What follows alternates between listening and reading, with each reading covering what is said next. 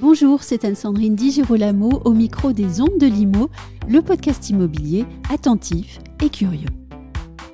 Est-ce qu'il faut avoir de grandes idées pour réussir son management? Comment est-ce qu'on se forme? Et puis au fond, qu'est-ce que ça veut dire être un bon manager? Et que fait-on quand on a l'impression de ne pas être suivi? Voici quelques-unes des questions que j'ai pu poser à François Gagnon, président France et Europe de ERA Immobilier.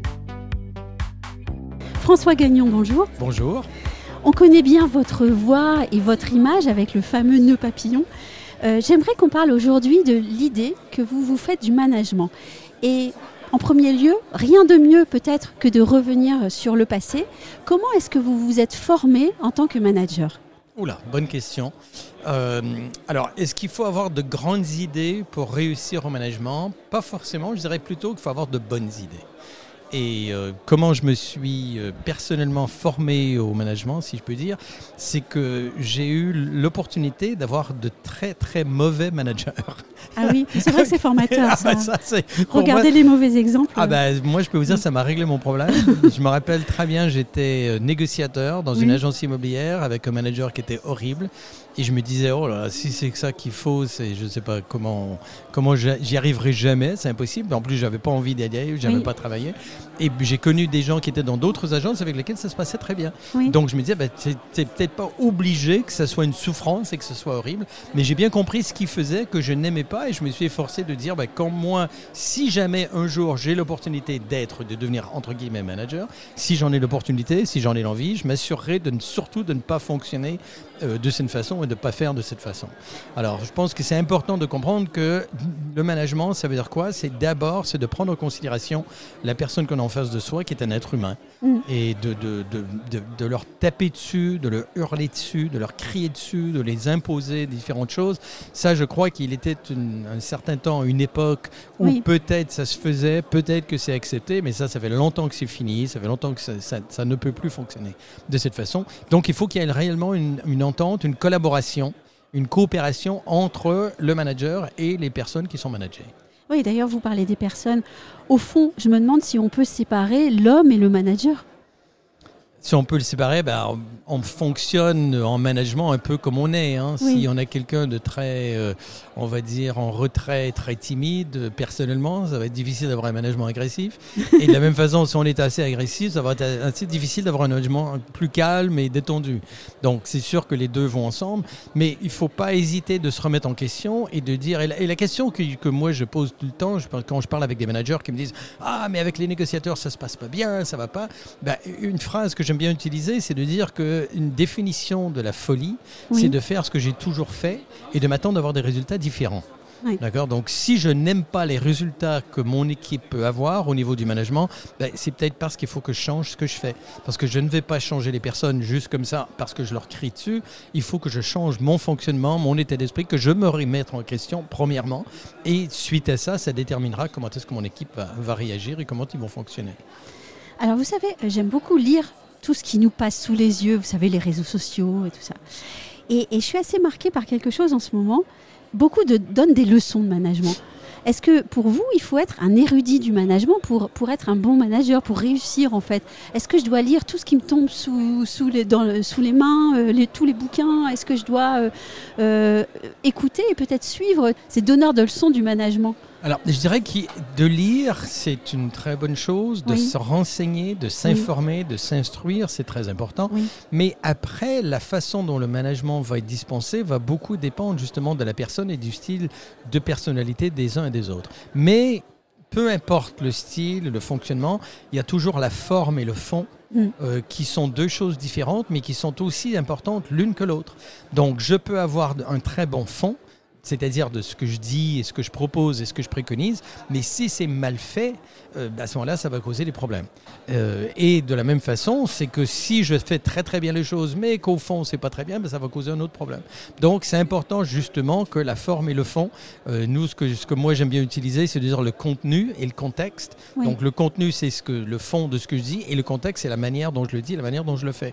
Donc d'écouter ce qui est dit et ce qui est écrit un peu partout, c'est important. Mais après, il faut faire des essais pour, surtout pour quelqu'un qui est un nouveau manager, et de ne pas hésiter à se remettre en question et de comprendre. J'entends des managers, par exemple, qui disent Je leur ai tout donné, j'ai tout fait, j'ai tout donné, j'ai tout apporté. Regarde ce qu'ils n'ont pas fait, regarde ce qu'ils n'aiment pas, regarde, ils ne m'écoutent pas. Et je dis le problème, c'est pas eux, le problème, c'est toi. Tu peux pas changer ce que, tu, ce que eux font, mais Mhm. tu peux changer ce que toi tu fais vis-à-vis de tes négociateurs, par exemple, ou les gens dont tu t'occupes de manager et de gérer. Donc, précisément, ben, regarde comment tu leur dis, ce que tu leur dis, et n'hésite pas de, de- de dialoguer, de discuter, d'échanger. Surtout, alors quand les choses vont bien, c'est important de le faire, certes, Oui.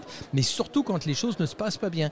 Et non pas de chercher à avoir raison, ça c'est l'erreur, une Oui. erreur dramatique, surtout, surtout de ne pas chercher à avoir raison, mais de plutôt chercher la vérité. Mm. Donc, qu'est-ce qui est le vrai? Et peut-être que le vrai, c'est que la personne a fait une connerie, mais peut-être que le vrai, c'est aussi moi qui n'a pas été bon, qui n'a pas été à la hauteur, qui a mal interprété, qui a mal vu, qui a dit la mauvaise chose, ou qui a dit la bonne chose, mais au mauvais moment. Et si c'est le cas, ben, il faut que moi j'apprenne de ça et de faire très très attention. Une des, un des défauts le plus grave que je peux voir justement au niveau des managers, c'est l'orgueil.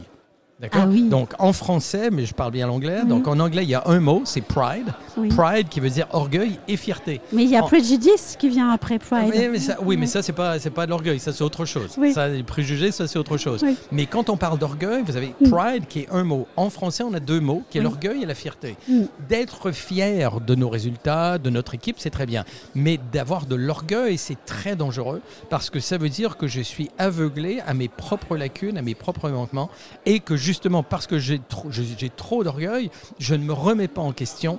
Et là, je, je suis sur un mauvais, euh, un mauvais Oui, trajet. je vois, oui. Et je ne fais que d'expliquer justement que le problème, c'est les autres. Mm. Tous les problèmes sont les autres et tous les problèmes, ça n'a rien à voir avec moi, les problèmes sont les autres. Et, et d'ailleurs, il y a une blague qu'on fait avec ça. Quand on pointe du doigt, vous savez, quand on, Oui. on pointe avec un doigt, où le problème est, c'est lui, c'est elle, c'est lui, c'est elle, qui est le problème. Ce qu'il ne faut pas oublier, c'est qu'il y a un doigt qui se pointe vers la personne que j'accuse d'être le problème, mais il y a trois autres doigts dans ma main qui Oui. se repointent vers moi qui en réalité est la vraie raison et la base du problème. Et peut-être que c'est parce que j'ai mal expliqué les choses, parce que j'ai mal suivi, parce que j'ai mal coaché mon équipe, parce que je, l'ai mal, je les ai mal encouragés, je les ai mal entourés. Et, et l'erreur aussi qui est souvent commise, c'est de dire, bah, si moi j'étais à leur place, Oui. je ferais X, Y, Z. Ah oui, mais je leur dis, mais arrête, t'es pas à leur place. C'est pas leur C'est place, pas tu toi, pas eux. Mm. pas eux, t'es pas à leur place, t'es pas dans leur situation, donc cherche à comprendre pourquoi eux ont des difficultés, ce qui n'a rien à voir avec toi, ce que tu voudrais, ce que tu ne voudrais pas. Donc il faut bien prendre en considération l'autre personne et de ne pas avoir peur de se remettre en question pour arriver au bon moment et de la bonne façon de régler les problèmes qui ont besoin d'être réglés. Et donc, si je vous ai bien compris, si j'ai un peu échoué, si ma méthode ne fonctionne pas, on n'hésite absolument pas à changer de voie. Ah, surtout, faut surtout pas. Et on Faut- peut essayer d'ailleurs, mais on peut s'autoriser à essayer des choses. Il ne faut pas avoir peur de faire des essais. Oui. Justement, il ne faut pas avoir peur parce que l- on ne, on ne peut gagner, Mm. quelle qu'il soit la situation, que s'il y a la possibilité de perte. Oui. Si c'est impossible de perdre, ça veut dire qu'il n'y a rien à gagner. D'accord Donc, inévitablement, moi le premier, je sais que j'ai fait des erreurs. Pff, je je- je Oui. pense que je les ai tous fait trois fois, Régulièrement. Oui. Et je continue à en faire. Et peut-être même que les erreurs évoluent aussi avec ah, le les temps. erreurs évoluent. Ce qui n'était pas une changent erreur euh, il y a 10 ans, les peut le devenir maintenant, Oui. parfaitement d'accord. Donc il faut vraiment regarder justement que qu'est-ce que moi j'ai fait, qu'est-ce que moi je peux changer, qu'est-ce que j'aurais pu faire différemment, et sans se flageller de dire je suis nul, je suis mauvais, j'y arriverai jamais. Ça c'est un autre excès dans l'autre sens qui sert à rien, qui est nul, Oui. mais plutôt de dire est-ce qu'il y a des choses que je pourrais faire qui apporteraient justement un plus, qui permettraient à mon équipe de mieux comprendre et de ne pas hésiter de se remettre en question et de ne pas hésiter de, de demander l'avis de d'autres personnes aussi. Oui. Euh, moi, je, je, par- je parle avec des gens et avec que je considère comme étant des gens qui ont beaucoup d'expérience, qui ont réussi ou qui ont eu des échecs, et je pose tout le temps la question d'avoir cette curiosité de dire vous avez bien réussi, pourquoi Expliquez-moi pourquoi. Et de là, j'apprends énormément. Et c'est Mhm. toutes sortes de personnes. De la même façon que je parle avec des gens que je sais qui ont eu des difficultés, je dis qu'est-ce que vous pensez qui a été la cause de votre difficulté et qu'est-ce que vous pensez que vous auriez pu faire différemment Oui. pour l'éviter? Et les, les enseignements qu'il y a à retirer Mhm. de ça, de, de ce que les gens vous disent, c'est énorme. Donc, faut pas hésiter à poser des questions et à, cher- et à avoir cette curiosité intellectuelle pour chercher à comprendre. Mais se dédoubler et s'auto-analyser, c'est quand même pas facile parfois. hein. J'ad- J'admets. Oui. Ça, Oui. c'est sûr. Ça, c'est certain que c'est pas facile. Mais si on veut devenir meilleur, Oui. c'est la seule façon d'y passer. Et si peut-être que si on veut devenir un leader au lieu d'un- au, au lieu d'être un manager, en fait, il faut passer par là aussi. Il faut passer par là. Oui. Alors, être leader, ben là, ça veut dire encore plus qu'on accepte de prendre le risque de faire des erreurs. Oui. Euh, moi, je vois quand on a démarré euh, notre communication justement avec ERA, avec le fameux nœud papillon. Oui. Hey, minute papillon. Tout le monde a dit, euh, bah, pas tout le monde, mais il y en a beaucoup qui nous disent Mais quelle connerie, mais pourquoi vous faites ça Mais ça n'a aucun Mm. sens, mais ça n'a rien à voir avec rien. Dans l'immobilier, ça sert à rien, quel est le but? Et on a continué, on a continué, on a continué. Et avec le temps, qu'est-ce qui s'est produit? Bah, Là, aujourd'hui, on est à la télé avec le nœud papillon. Oui. Les gens reconnaissent et font le, le- le- le- lien. le lien entre le nœud papillon et RA Immobilier. Dans les agences immobilières, c'est pareil. Et les négociateurs se promènent avec partout. Mais si j'avais écouté les gens au départ qui nous ont dit c'est nul, bon, on aurait arrêté au bout de six mois. Ça aurait été fini. Mm. Et là, maintenant, ça fait plus de 4 ans qu'on le fait, presque 5 ans, et on a d'excellents retours, et la note de notoriété continue à augmenter. Donc, forcément, et, et c'est ça vraiment d'être leader, c'est qu'on n'a rien fait d'extraordinaire, sauf que quand on lance un truc, il faut souvent passer dans un tunnel négatif. Oui. Et ce que les gens font très souvent, quand ils sont au milieu du tunnel, ils arrêtent, ils font demi-tour, ils ressortent. Et il faut continuer pour traverser le tunnel pour en sortir de l'autre côté. Et c'est ça d'être un leader, c'est que on est dans le tunnel, il fait noir, il fait froid, on a peur. Inévitablement, on est stressé, on est angoissé, mais il faut quand même continuer pour sortir du tunnel. Parce que c'est très facile de dire, ok, on s'est planté, il faut arrêter tout de suite, faire demi-tour. Mais peut-être que la lumière et la clarté du- du jour étaient pas très très loin, euh, un petit peu plus, et puis on aurait réussi. Mm. Et dites-moi, François Gagnon, il y a forcément des gens euh, qui vous accompagnent. Vous êtes dans le tunnel et eux, ils veulent pas vous suivre. Qu'est-ce que vous faites? Alors, c'est une très bonne question et je dirais que le rôle justement d'un leader, c'est que peu importe. Alors, c'est un peu, c'est un peu délicat, c'est un peu compliqué parce qu'il faut comprendre qu'il faut écouter les gens autour Oui. de nous. Donc, il ne faut pas en faire abstraction. Il faut les écouter et, et, et de là justement arrive la capacité et la compétence du leader de dire j'ai entendu les critiques, j'ai Mm. entendu les, les commentaires négatifs, je les ai entendus, euh, j'ai bien compris ce qu'ils m'ont dit, mais je fais quand même. Oui. Ou j'ai écouté, j'ai compris ce qu'ils m'ont dit et je crois qu'ils ont raison, je fais Mm. demi-tour. Et, et c'est là justement où on se retrouve dans la science du management, qui est de comprendre, il faut écouter, il faut intégrer, il faut savoir de quoi il s'agit, tout le reste. Donc la science du management, mais il y a aussi l'art du management. Et l'art du management, ben, c'est non pas ce qui doit être fait, mais la façon dont on le fait. Et ça, Mhm. ça tombe dans l'art du management. Et la façon dont on le fait, c'est de dire, bon, j'ai écouté, parce que c'est important d'écouter, je me suis remis en question, parce que c'est important de se remettre en question. Quand même, je continue dans le chemin parce que je pense, je pense que ça c'est le bon chemin et c'est ça qui est d'être un leader. Ce qui veut dire que si ça se passe bien, ben, tant mieux pour toi. Mais si ça se passe mal, ben, c'est toi qui récupères les coups de la même façon.